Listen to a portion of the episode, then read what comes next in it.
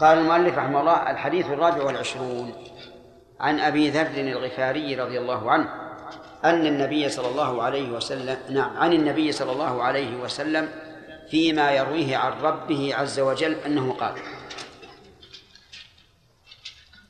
قالوا فيما يرويه الرواية نقل الحديث الرواية نقل الحديث فيما يرويه عن ربه يعني عن الله عز وجل أنه قال يا عباد وهذا الحديث يسمى عند المحدثين حديثا قدسيا. والحديث القدسي كل ما رواه النبي صلى الله عليه وعلى آله وسلم عن ربه. وقد اختلف الناس. هل هو من لفظ الله أو من لفظ الرسول صلى الله عليه وعلى آله وسلم؟ فقال بعضهم إنه من لفظ الله. وأن الله تعالى قال هذا القول. لأن هذا ظاهر اللفظ. وقال آخرون بل اللفظ لفظ الرسول صلى الله عليه وعلى آله وسلم والمعنى قول الله عز وجل. وعللوا ذلك بأن هذا اللفظ لا يتعبد الناس بتلاوته. يعني لا يقرؤونه تعبدا. وأنه لا يقرأ في الصلاة. وأن الأحاديث القدسية منها ما هو مزور ومنها ما هو صحيح. وكلام الله محفوظ. وقالوا إضافة القول إلى الله صحيحة. لأنه إذا كان المعنى من المضاف إليه نسب إليه القول. والقرآن مملوء بهذا. كل الرسل الذين حكى الله عنهم الرسالة ومناظرة الأقوام أقوامهم كلهم يتكلمون بغير العربية. لأن العربية طارئة. ومع هذا ينسب الله القول إليه. ونوح إذ قال لقومه وعاد كذا وهود كذلك موسى فرعون كلهم يحكي الله عنهم القول ونعلم علم اليقين أن هذا اللفظ ليس إيش؟ ليس لفظهم أولا لأنهم لا يتكلمون العربية وثانيا أن هذا القول معجز متعبد بتلاوته وأقوال الأمم السابقة ليست معجزة ولا متعبدا بتلاوتها. فزال الإشكال في قول الرسول قال الله تعالى ويكون المراد أنه قاله بالمعنى. وقالوا أيضا لو كان هذا اللفظ من عند الله عز وجل لكان سند هذا الحديث القدسي أعلى من سند القرآن. لماذا؟ لأن القرآن بين الرسول صلى الله عليه وسلم وبين الله واسط وهو جبريل. والحديث القدسي لا واسط فيكون أعلى سندا من القرآن وهذا متعذر. وأرى أن يقال الحديث القدسي ما رواه النبي صلى الله عليه وعلى آله وسلم عن ربه عز وجل. ولا حاجة أن نقول هل هو لفظ الله أو لفظ النبي. لسنا مكلفين بهذا. لكننا نعلم أن هذا الحديث القدسي في منزلة فوق الحديث النبوي. لأنه مضاف إلى الله عز وجل مباشرة. ولا ينبغي أن نتكلف ونقول هل هو لفظ الله أو لفظ النبي. لسنا مكلفين بهذا. فنقول الحديث القدسي ما ما رواه النبي صلى الله عليه وعلى آله وسلم عن ربه ونسكت. وإذا سألنا سائل نقول ليس لنا الحق أن نتكلم وليس لك أن تسأل. وبذلك نسأل قال في, أنه قال يا عبادي إني حرمت الظلم على نفسي وجعلته بينكم محرما فلا تظالموا. نداء من الله عز وجل. وهل المنادى الآن يسمع المنادي؟ الجواب لا لكن بواسطة. من الذي أبلغنا بهذا؟ أصدق المخبرين وهو محمد صلى الله عليه وعلى آله وسلم. وقول يا عبادي يشمل من كان عابدا في العبودية العامة والعبودية الخاصة. إني حرمت الظلم على نفسي أي منعته مع قدرتي عليه. منعته مع قدرتي عليه. وإنما قلنا مع قدرتي عليه لأنه لو كان ممتنعا على الله لم يكن ذلك مدحا ولا ثناء. إذ لا يثنى على الفاعل إلا إذا كان يمكنه أن يفعل أو أو لا يفعل. فلو سألنا السائل مثلا هل يقدر الله أن يظلم الخلق؟ فالجواب نعم. لكن نعلم أن ذلك مستحيل بخبره حيث قال ولا يظلم ربك أحدا. وجعلته بينكم محرما أي صيرته بينكم محرما. فلا تظالموا هذا عطف معنوي على قوله جعلته بينكم محرما أي فبناء على كونه محرما لا تظالموا أي لا يظلم بعضكم بعضا. يا عبادي كلكم ضال إلا من هديته فاستهدوني أهدكم. كلكم ضال أي تائه عن الطريق المستقيم. إلا من هديته أي علمته ووفقته. علمت هذه هداية الإرشاد وفقت هداية التوفيق. فاستهدوني أهدكم. استهدوني أي يطلبوا مني الهداية لا من غيري أهدكم. هذا جواب الأمر. وهذا كقوله ادعوني أستجب لكم. يا عبادي كلكم جائع إلا من أطعمته فاستطعموني أطعمكم كلكم جائع إلا من أطعمه الله. وهذا يشمل ما إذا فقد الطعام أو وجد ولكن لم يتمكن الإنسان من الوصول إليه. من الذي أنبت الزرع؟ من الذي أدر, أدر الضرع؟ من الذي أحيا الثمار؟ كله الله عز وجل.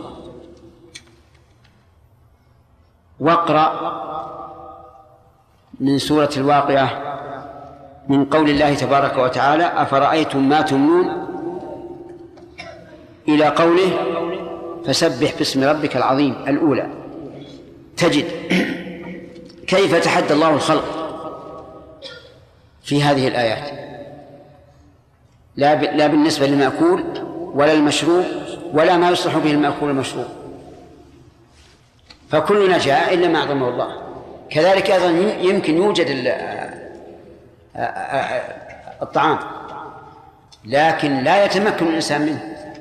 إما لكونه محبوسا أو مصابا بمرض أو بعيدا عن محل الخصب والرخاء.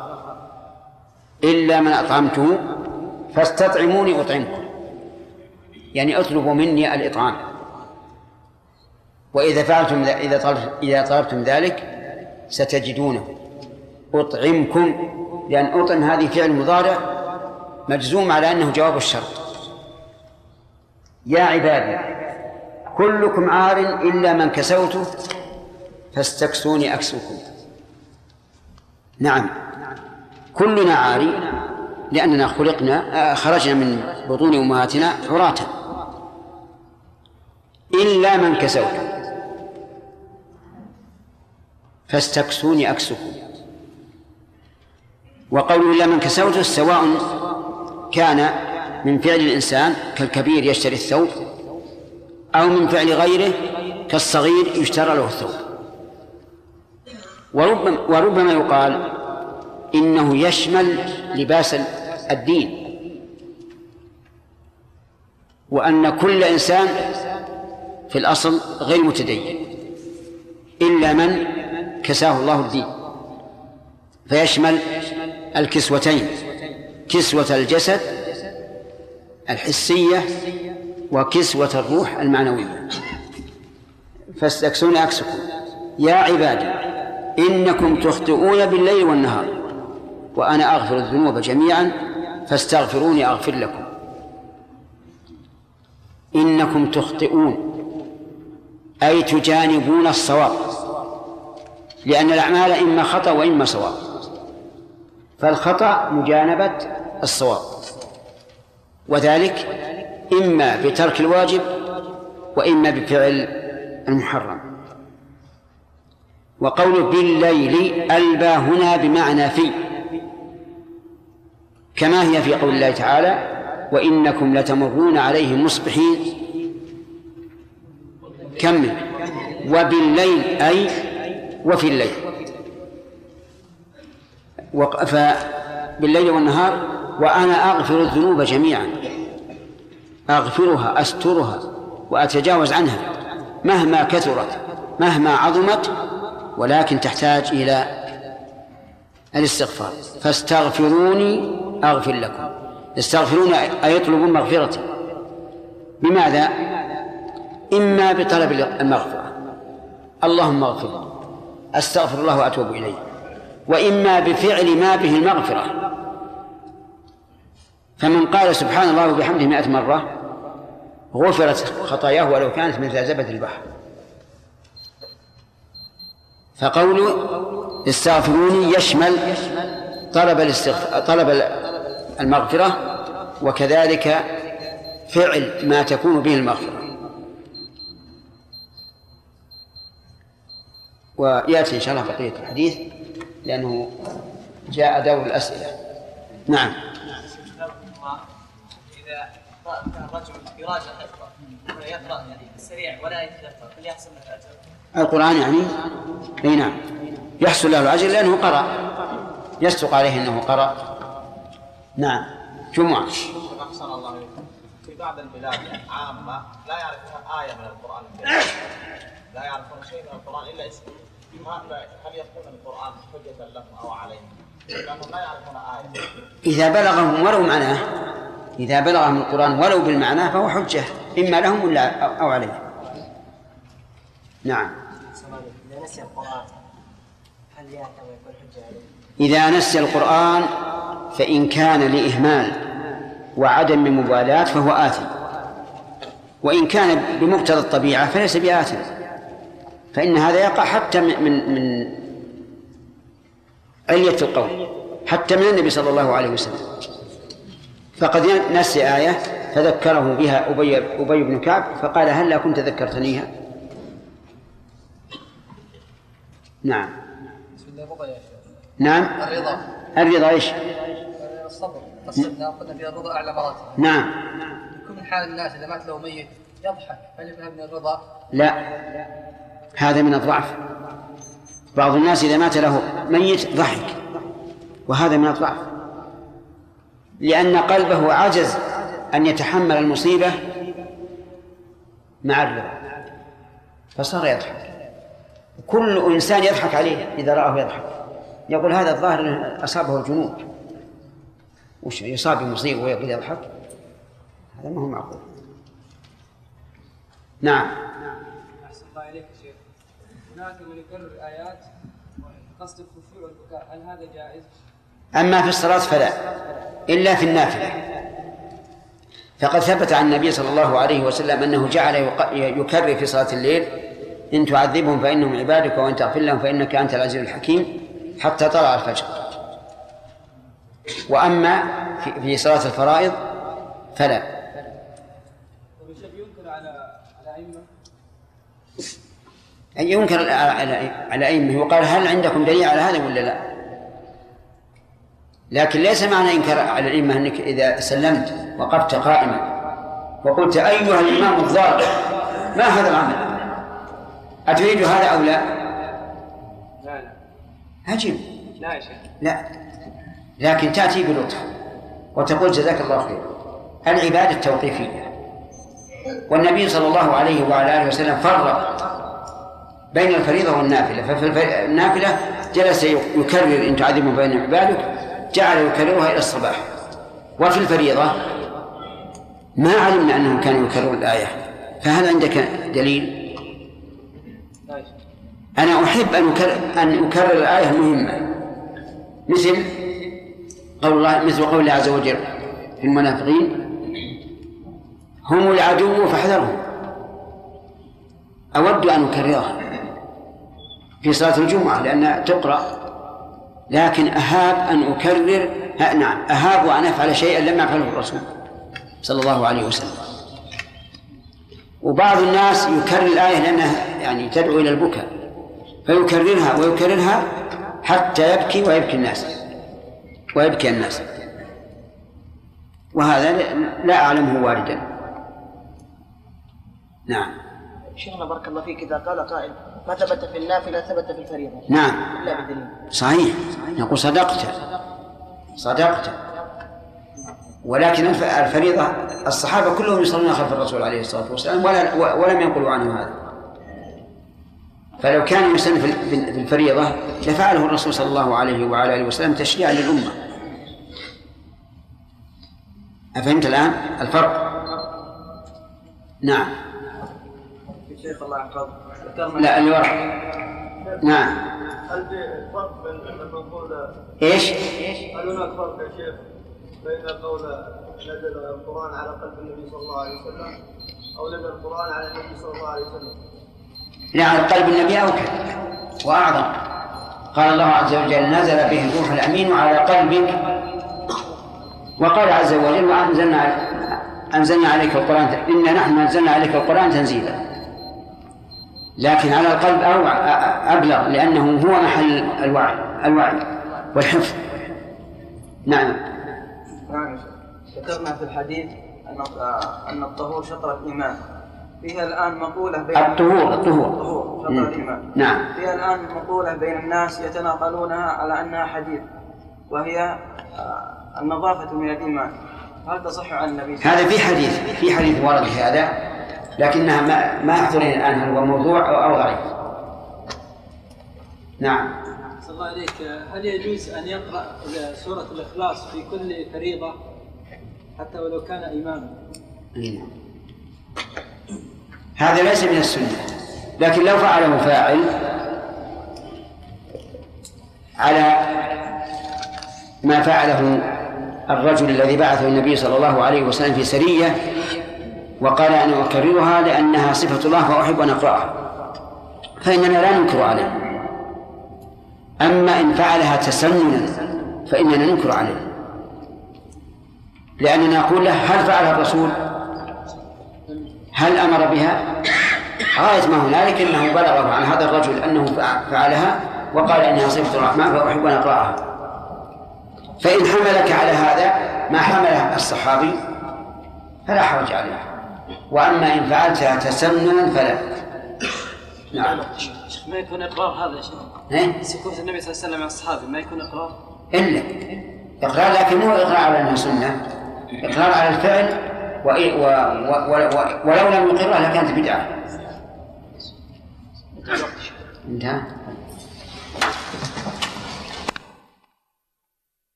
وسلم على نبينا محمد. وعلى آله وأصحابه ومن تبعهم بإحسان إلى يوم الدين. أما بعد فلنكمل حديث أبي ذر الغفاري رضي الله عنه. وهو حديث عظيم جامع في أصول كبيرة.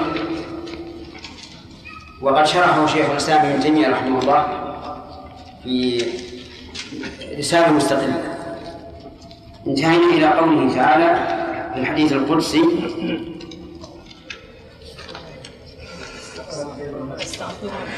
يا عبادي إنكم تخطئون بالليل والنهار وأنا أغفر الذنوب جميعا فاستغفروني أغفر لكم. أي اطلبوا مني المغفرة؟ أغفر لكم. والمغفرة ستر الذنب والتجاوز عنه لأنها مأخوذة من المغفر الذي يوضع على الرأس عند القتال وفيه ستر ووقاية يا عبادي إنكم لن تبلغوا ضري فتضروني ولن تبلغوا نفعي فتنفعوني لن تبلغوا أي لن تستطيعوا أن تضروني ولا أن تنفعوني لأن الضار والنافع هو الله عز وجل والعباد لا يستطيعون هذا. وذلك لكمال غناه عن عباده عز وجل. يا عبادي لو أن أولكم وآخركم وإنسكم وجنكم كانوا على أتقى قلب رجل واحد منكم ما زاد ذلك في ملكي شيئا. يعني لو أن كل العباد من الإنس والجن الأولين والآخرين كانوا على أتقى قلب رجل ما زاد ذلك في ملك الله شيئا. وذلك لأن ملكه عز وجل عام واسع لكل شيء للتقي والفاجر. ووجه ووجه قوله ما زاد ذلك في ملك شيئا أنهم إذا كانوا على أخطأ قلب رجل واحد كانوا من أولياء الله.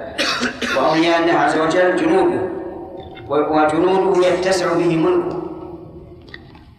كما لو كان للملك من ملوك الدنيا جنود كثيرون فإن ملكه يتسع بجنوده.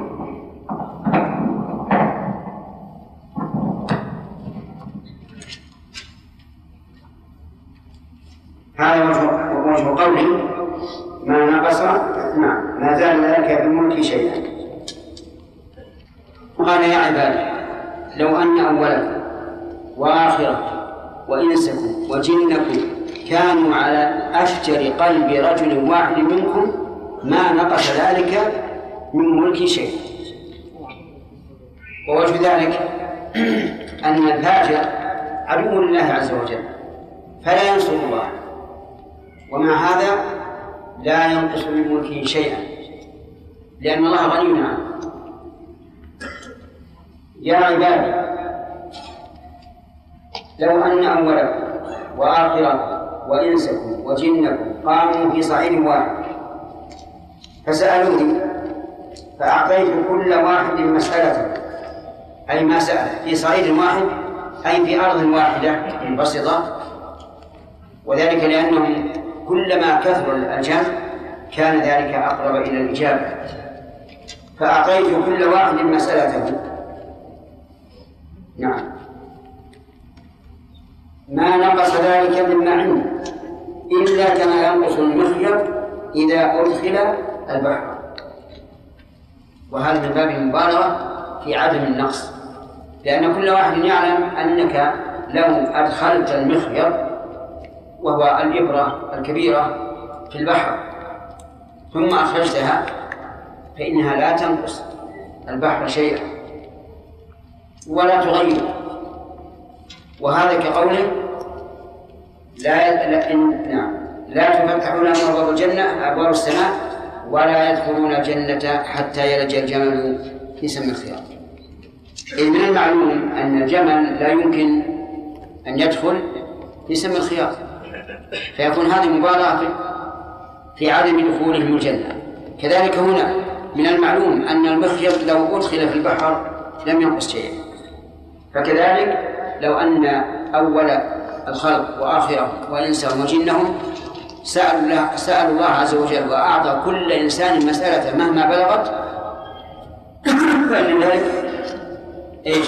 لا ينقص ما عنده إلا كما ينقص المخيط إذا أدخل البحر ومن المعلوم أن المخيط إذا أدخل البحر لا ينقص البحر شيئا وفي الحديث الصحيح أن عن النبي صلى الله عليه وعلى آله وسلم أنه قال يد الله ملأى سح أي كثيرة العطاء الليل والنهار. يعني كثيرة العطاء في الليل والنهار. أرأيتم ما أنفق منذ خلق السماوات والأرض فإنه لم يقض ما في يمينه. لم يقض أي لم ينقص ما في يمينه. يا عبادي إنما هي أعمالكم أحصيها لكم ثم أوفيكم إياه إنما هي أي ما هي نعم هذا أداة حصر يعني الجملة فيها حصر.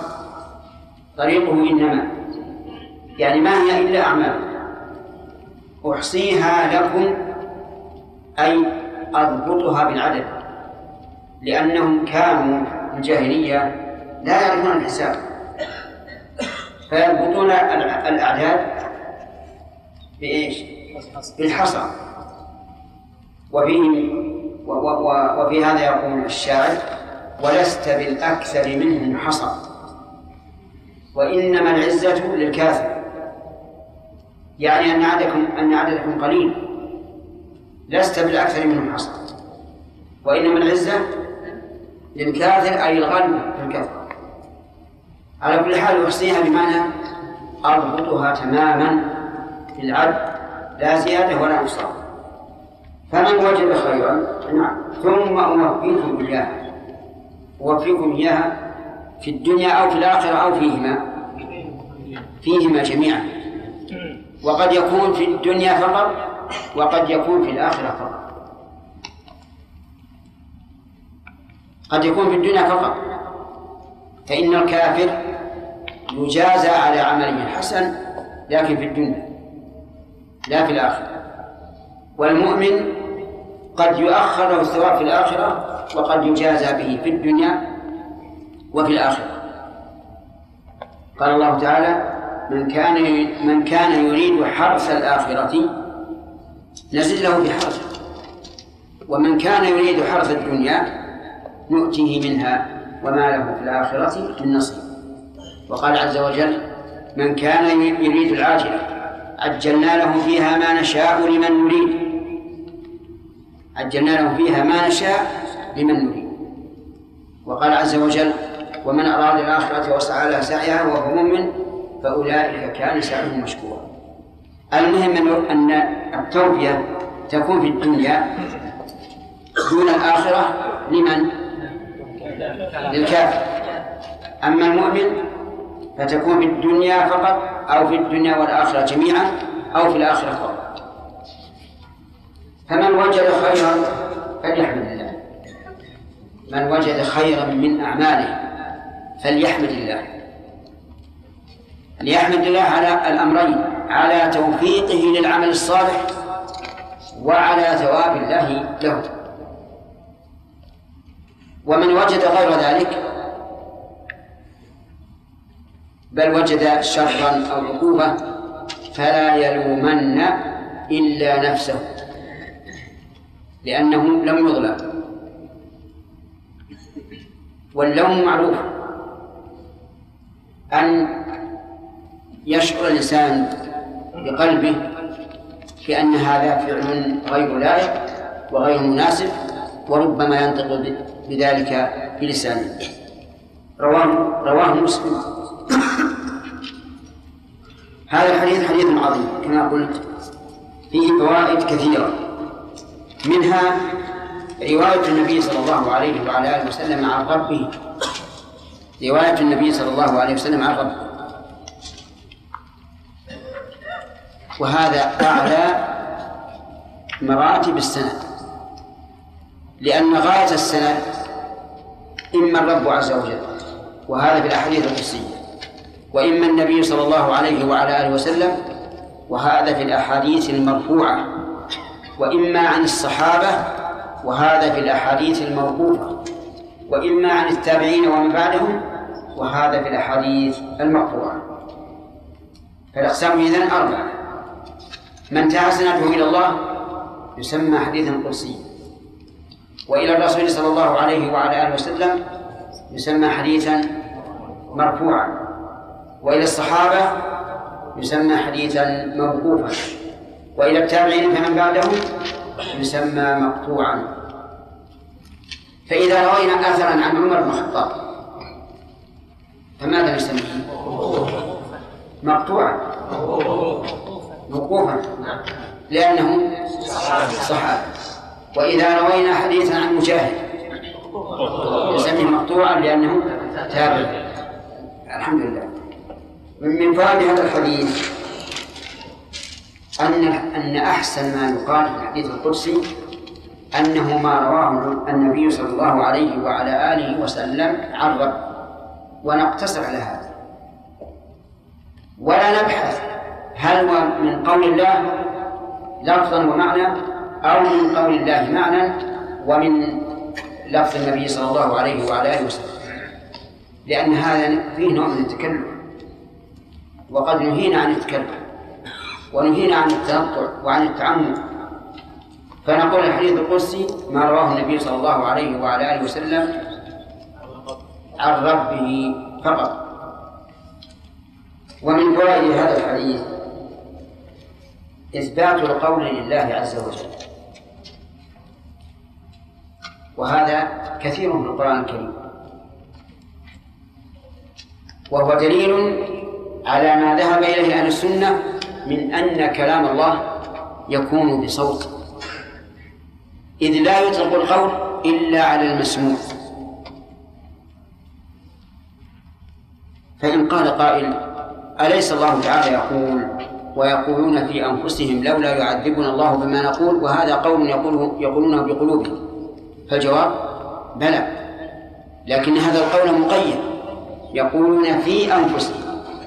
وأما إذا أطلق القول فالمراد به ما يسمع.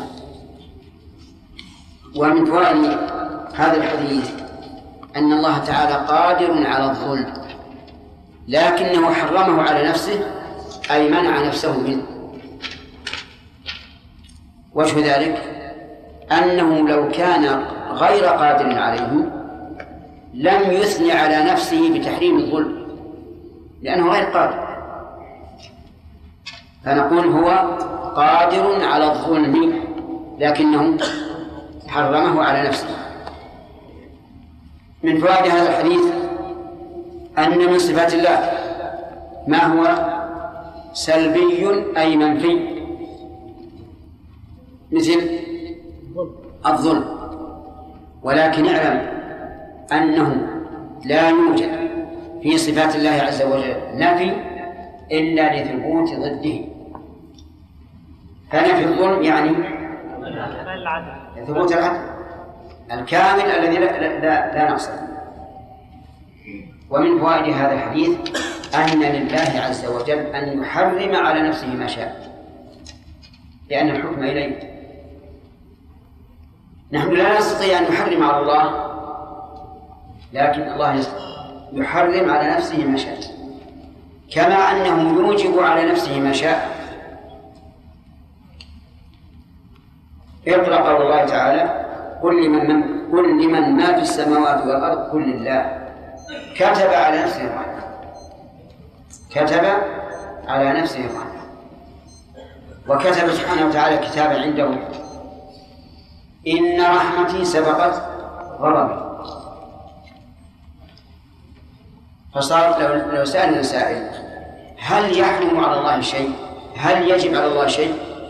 فالجواب أما لا في تفصيل أما إذا كان هو الذي أوجب على نفسه أو حرم فنعم لأن له أن يحكم بما شاء وأما أن نحرم بعقولنا على الله كذا وكذا أو أن نوجب بعقولنا على الله كذا وكذا فلا فالعقل لا يوجب ولا يحرم وإن من التحريم والإيجاب إلى الله عز وجل. طيب.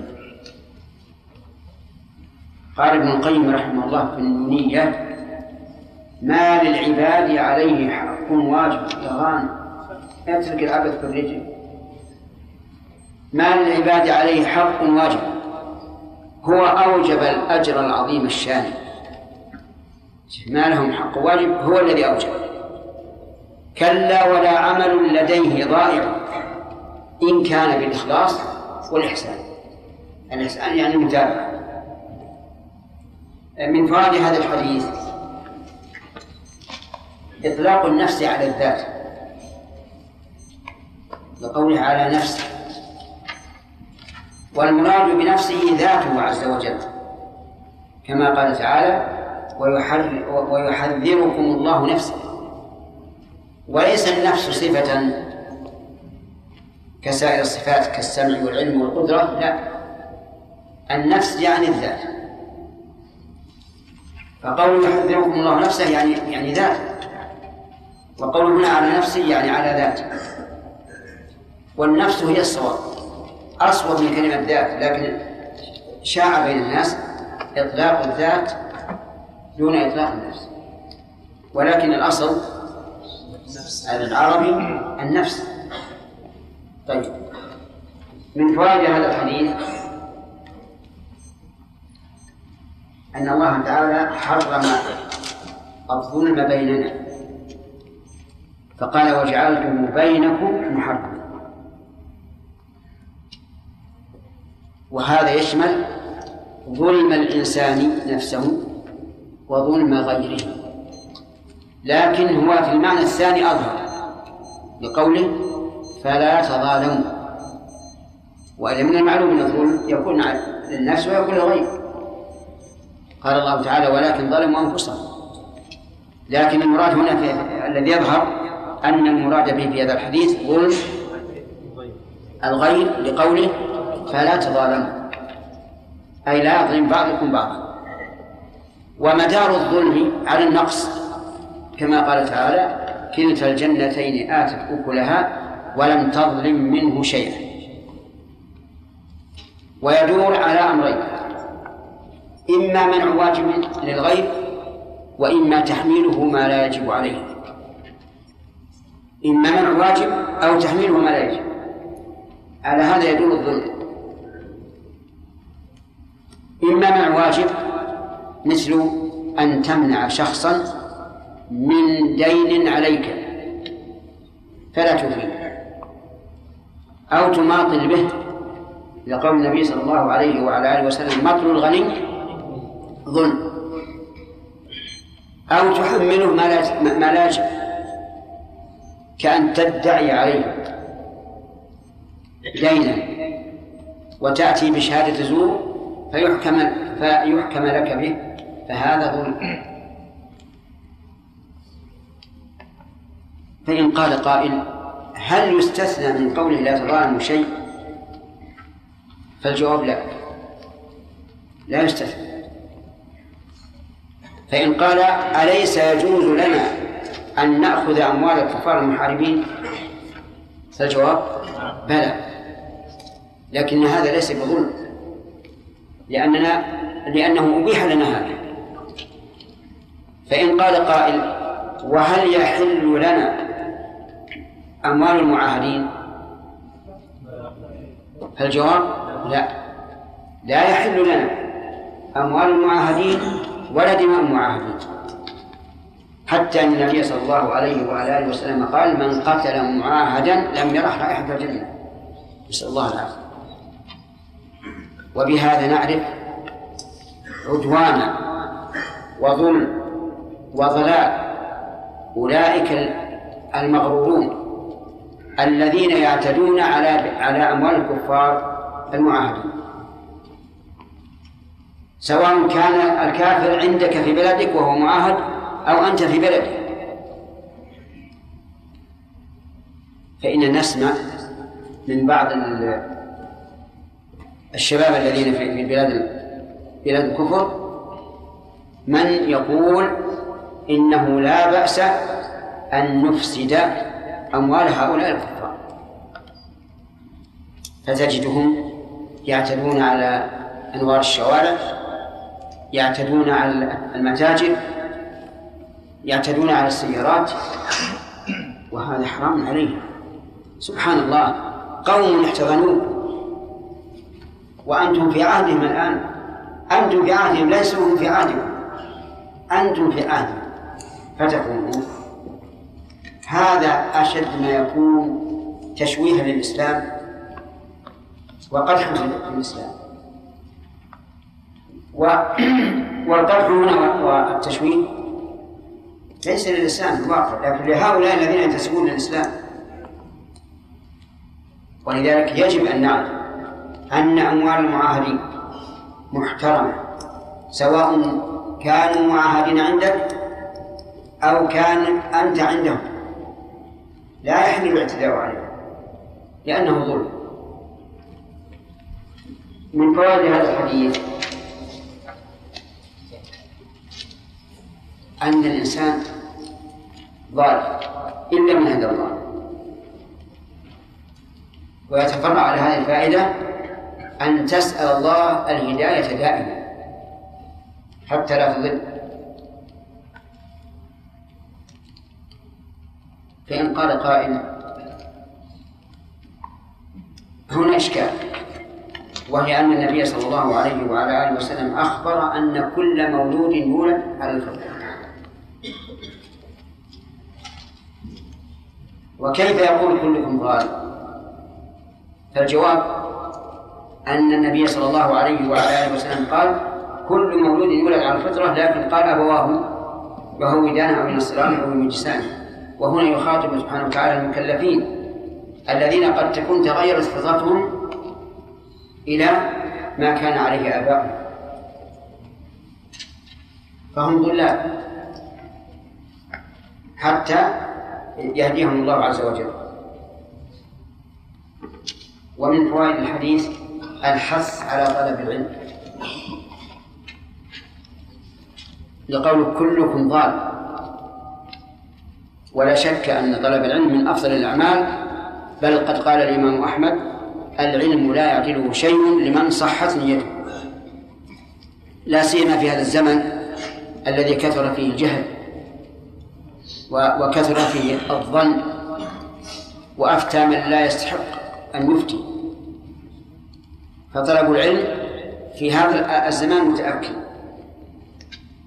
ومن فوائد هذا الحديث أن لا تطلب الهداية إلا من الله. بقوله فاستهدوني أهدكم ولكن الهداية نوعان. هداية التوفيق هذه لا تطلب إلا من الله. إذ لا يستطيع أحد أن يهديك هداية التوفيق. وهداية الدلالة فهذه يصح أن تطلبها من من غير الله ممن عنده علم. تقول يا فلان أفتني في كذا يعني يهدني إلى الحق فيه. طيب هل نقول إن قوله فاستهدوني يدل على أن المراد هداية التوفيق؟ أو نقول إنه يشمل الهدايتين؟ وهداية الدلالة تكون باتباع الوسائل التي جعلها الله عز وجل سببا للعلم. الجواب؟ الثاني العموم ومن فوائد هذه الآية الكريمة أنا من فوائد هذا الحديث أن العباد في الأصل جياع. جياع لأنهم لا يملكون أن يخلقوا ما تحيا به الأجساد. كما في سورة الواقعة. أفرأيتم ما تحدثون أفرأيتم الماء الذي تشربون؟ أفرأيتم النار التي تورون؟ فالأصل أن الإنسان قاصد جائع إلا من أطعمه الله. ويتفرع على هذه الفائدة قول فاستطعموني أطعمكم. أي يسألون الطعام أطعمكم وعليه فلا تلجأ. في طلب الرزق إلا إلى الله عز وجل وحده. وقوله استطعموني. يشمل سؤال الله عز وجل الطعام. ويشمل السعي في الرزق وابتغاء فضل الله عز وجل. كما قال تعالى في سورة الجمعة فإذا قضت الصلاة فانتشروا في الأرض وابتغوا من فضل الله واذكروا الله كثيرا لعلكم تفلحون. وقال تعالى هو الذي جعل لكم الأرض ذلولا فامشوا في مناكبها وكلوا من رزقه.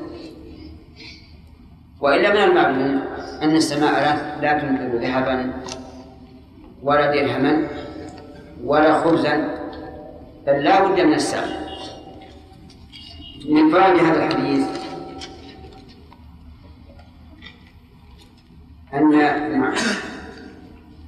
أن الأصل في الإنسان العلم. حتى يكسوه الله عز وجل. وسبق في الشرح أنه في الأصل العري ال- الحس. وقد يراد به المعنوي أيضا. وذلك أن الإنسان خرج من بطن أمه عاريا.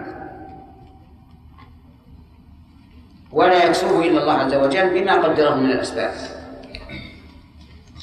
ومن فوائد هذا الحديث كرم الله عز وجل حيث يعرض على عباده بيان حالهم وافتقارهم إليه ثم يدعوهم إلى دعائه سبحانه وتعالى حتى يزيل عنهم ما حتى يزيل عنهم ما فيهم من الفقر والحاجة. ومن فوائد هذا الحديث أن بني آدم خطاء. أي كثير الخطأ.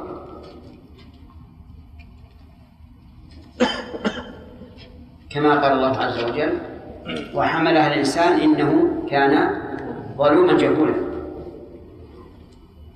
ومن فوائد هذا الحديث أنه مهما كثرت الذنوب والخطايا فإن الله تعالى يغفرها. لكن يحتاج أن يستغفر الإنسان. ولهذا قال فاستغفروني أغفر لكم. وقد سبق في الشرح أن أن الاستغفار يكون على وجهين. الوجه الأول طلب المغفرة باللفظ اللهم اغفر لي أو أستغفر. الله والثاني طلب المغفرة بالأعمال الصالحة التي تكون سببا لذلك. كقوله من قال سبحان الله وبحمده مائة مرة غفرت خطاياه وإن كانت مثل زبد البحر.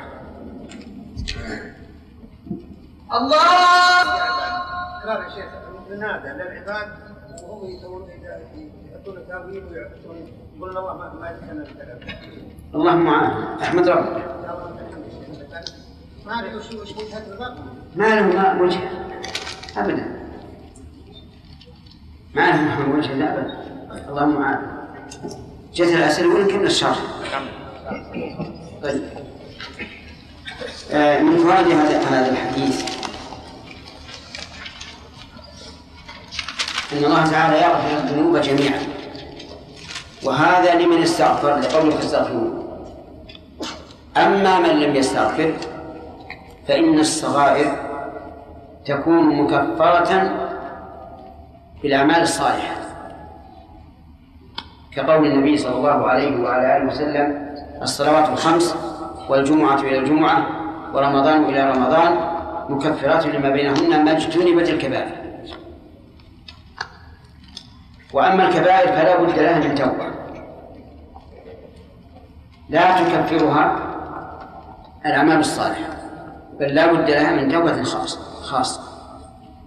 أما الكفر فلا بد له من توبة بالإجماع. فصار قوله أغفر الذنوب جميعا. نقول هذه على الذنوب على ثلاثة أقسام.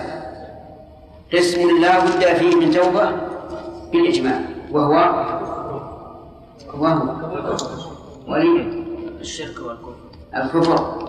والثاني ما تكفره الأعمال الصالحة وهو الصغائر. والثالث ما لا بد له من توبة على خلاف في ذلك. لكن الجمهور يقولون إن الكبائر لا بد لها من توبة من فوائد هذا الحديث كمال سلطان الله عز وجل وغناه عن خلقه. لقوله إنكم لن تبلغوا ضري ولن تبلغوا ولن تبلغوا وذلك لكمال سلطانه عز وجل وكمال غناه فكانه قال سبحانه وتعالى إنما طلبت منكم الاستغفار من الذنوب لا لحاجتي لذلك ولا لتضرري بمعاصيكم ولكن المصلحة لكم. ومن فوائد هذا الحديث أن محل التقوى والفجور القلوب. لقوله على أثقى قلب رجل واحد منكم. وعلى أفجر قلب رجل واحد ويشهد لهذا قول النبي صلى الله عليه وعلى آله وسلم ألا وإن في الجسد مضغة إذا صلحت صلح الجسد كله وإذا فسدت فسد الجسد كله. ويتفرع على هذا أنه يجب علينا أن نعتني بالقلب وننظر أين ذهب أين حل حتى نطهره. ونصفيه ومن فوائد هذا الحديث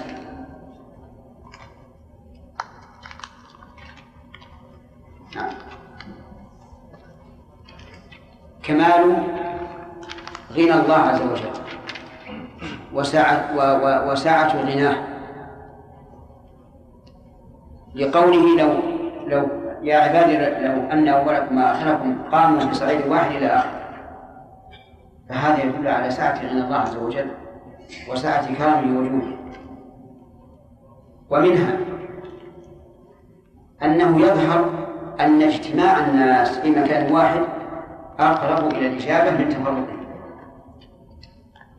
ولهذا أمروا أن يجتمعوا في مسجد واحد في الجمعة وأن يجتمعوا في مصلى العيد في الاستسقاء وأن يجتمعوا في عرفات في مكان واحد لأن ذلك أقرب إلى الإجابة ومن فوائد هذا الحديث جواز المبالغة في القول لقوله إلا كما ينقص المخيط إذا أدخل البحر هل له نظير؟ نعم. قوله تعالى لا تفتح لهم أبواب السماء ولا يدخلون الجنة حتى يلج الجمل في سم الخياط ومن فوائد هذا الحديث أن الله عز وجل يحصي أعمال العباد أن يضبطها بالعدد. فلا ينقص أحد شيئا. قال الله تعالى فمن يعمل مثقال ذرة خيرا يره ومن يعمل مثقال ذرة شرا يره. وهذا على سبيل المبالغة. فلو عامل أدنى من مثقال الذرة لرآه. لكن لما كانت الذرة من أصغر المخلوقات ومما تضرب به العرب المثل في الصغر قال فمن يعمل مثقال ذرة. وهنا يقول أحصيها لكم. ومن فوائد هذا الحديث أن الله عز وجل لا يظلم أحدا شيئا بل من عمل عملا وجبا لقوله ثم أوفيكم إياه. ومن فوائد ذلك هذا الحديث وجوب الحمد وجوب الحمد لله عز وجل على من وجد خيرا. وذلك من وجهين. الوجه الأول أن الله سبحانه وتعالى يسره حتى عمل والوجه الثاني أن الله إيش؟ أن الله أثاب.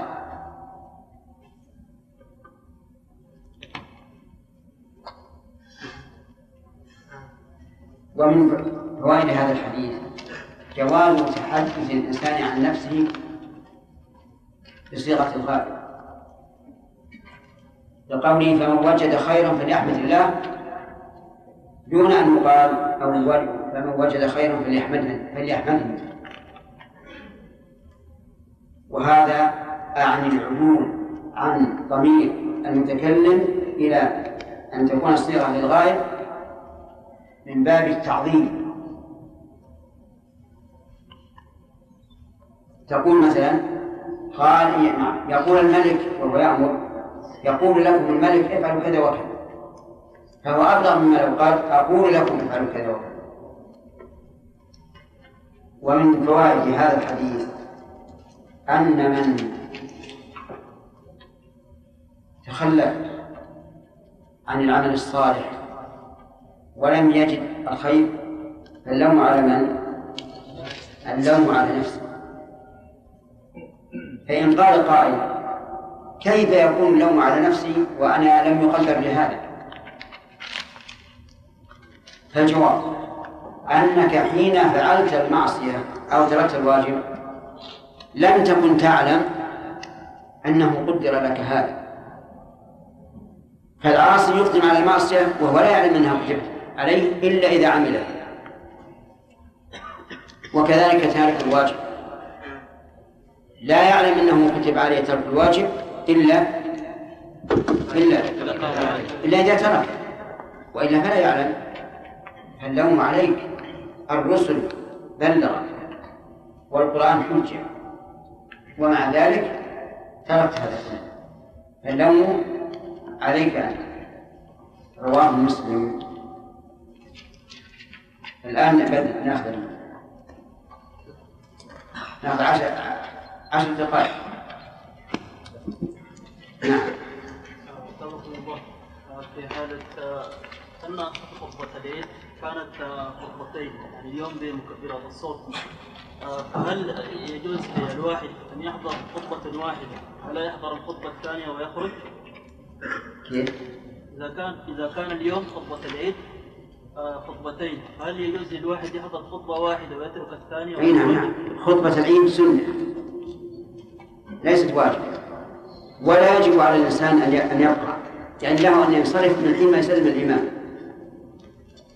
فهمت؟ لكن إذا بقي يستمع حرم عليه أن يتكلم. لأن كلامه الإمام يخطب يدل على عدم مبالاته بالموعظة ويحصل به تشويش على الآخرين. في حالة إلزام نفسه بحضور الخطبة. نعم. في حالة إلزام نفسه بحضور الخطبة الثانية هل يكون آه، أتى بشيء محدث؟ لا. كيف؟ لأنه خطبة لأنه خطبة واحدة بمكبرات الصوت. طيب. والثاني ما ما فيها مكبرات صوت؟ الثاني فيها مكبرات صوت. المهم من حضور خطبة العيد ليس بواجب. للإنسان أن ينصرف من حين أن يصلي.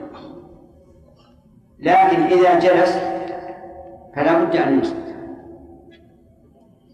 نعم جمعة شيخ أحسن الله إليكم الكفار الآن يستغلون ضعف المسلمين فينهبون أموالهم ويسرقون ثرواتهم ويبثون فيهم الدي- الديانة الفاسدة والعقائد الباطلة فهل لنا ان نعتدي عليهم كما اعتدوا علينا؟ أي.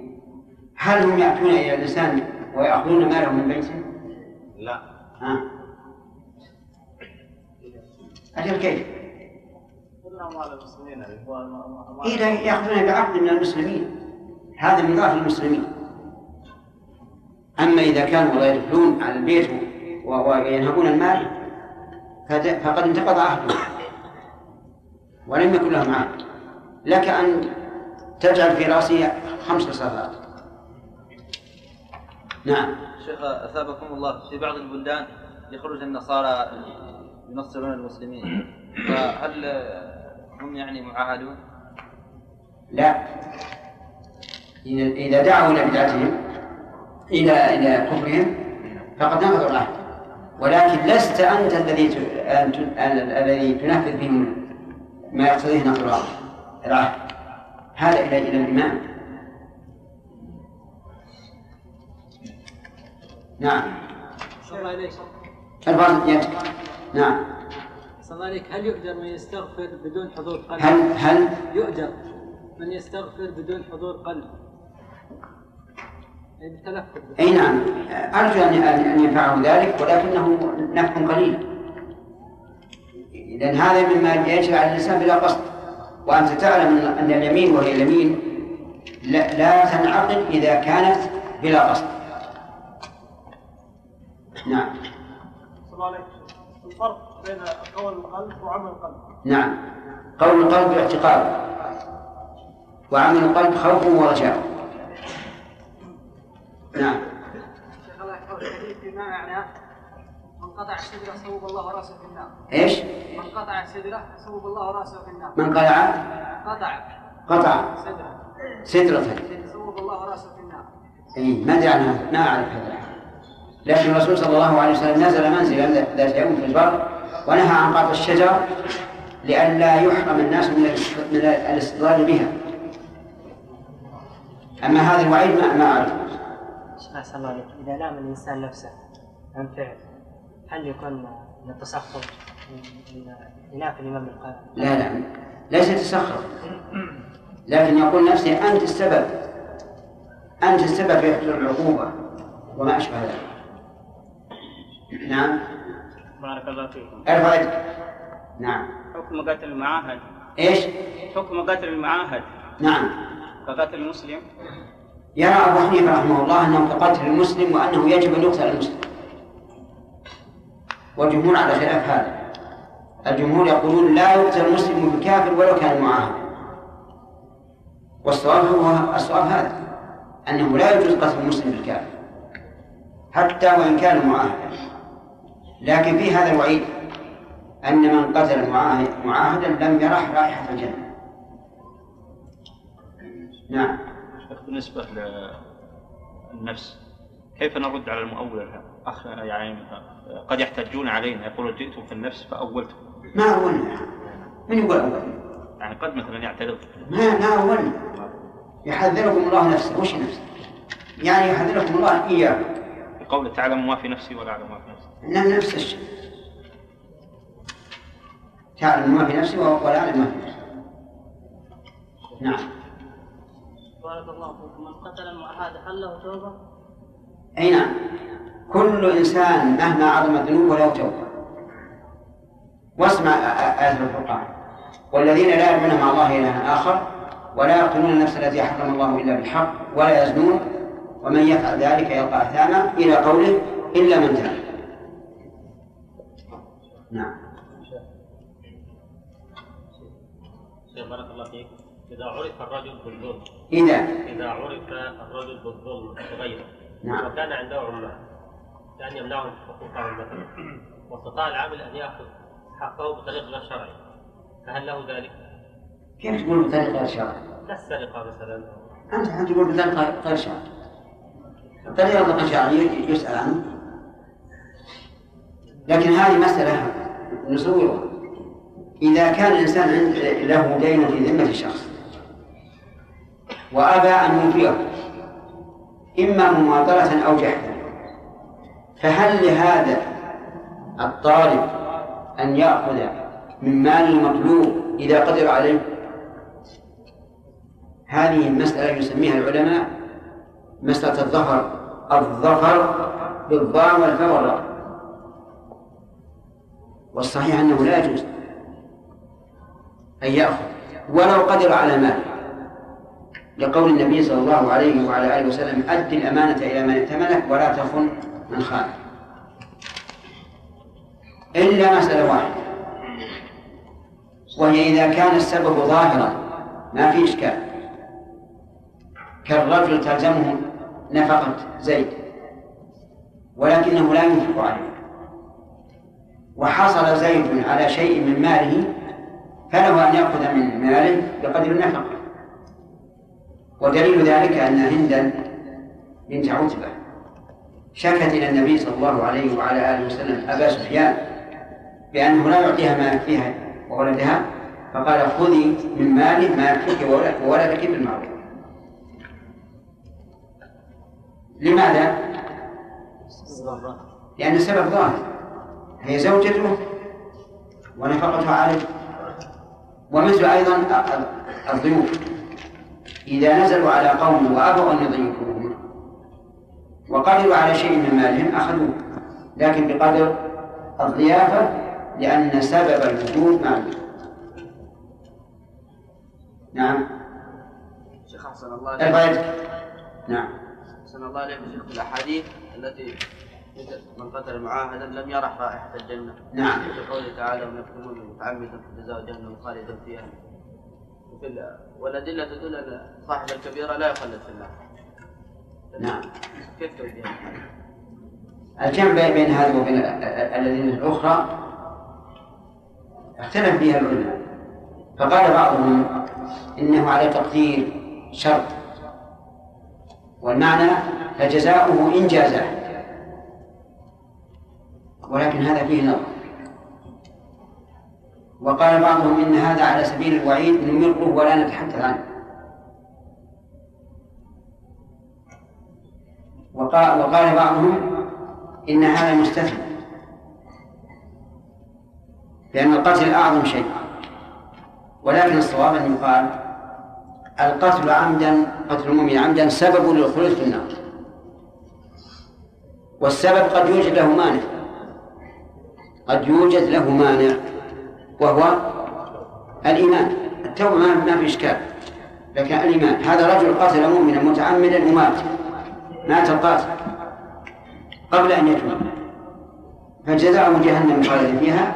لكن إذا وجد المانع وهو الإيمان ولو مثقال ذرة امتنع الخروج كما لو قلت القرابة سبب للإرث فالأب يرث من ابنه.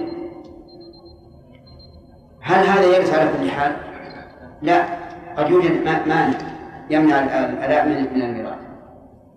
انتهت العشر؟ انتهى. إذا ناخذ الدرس.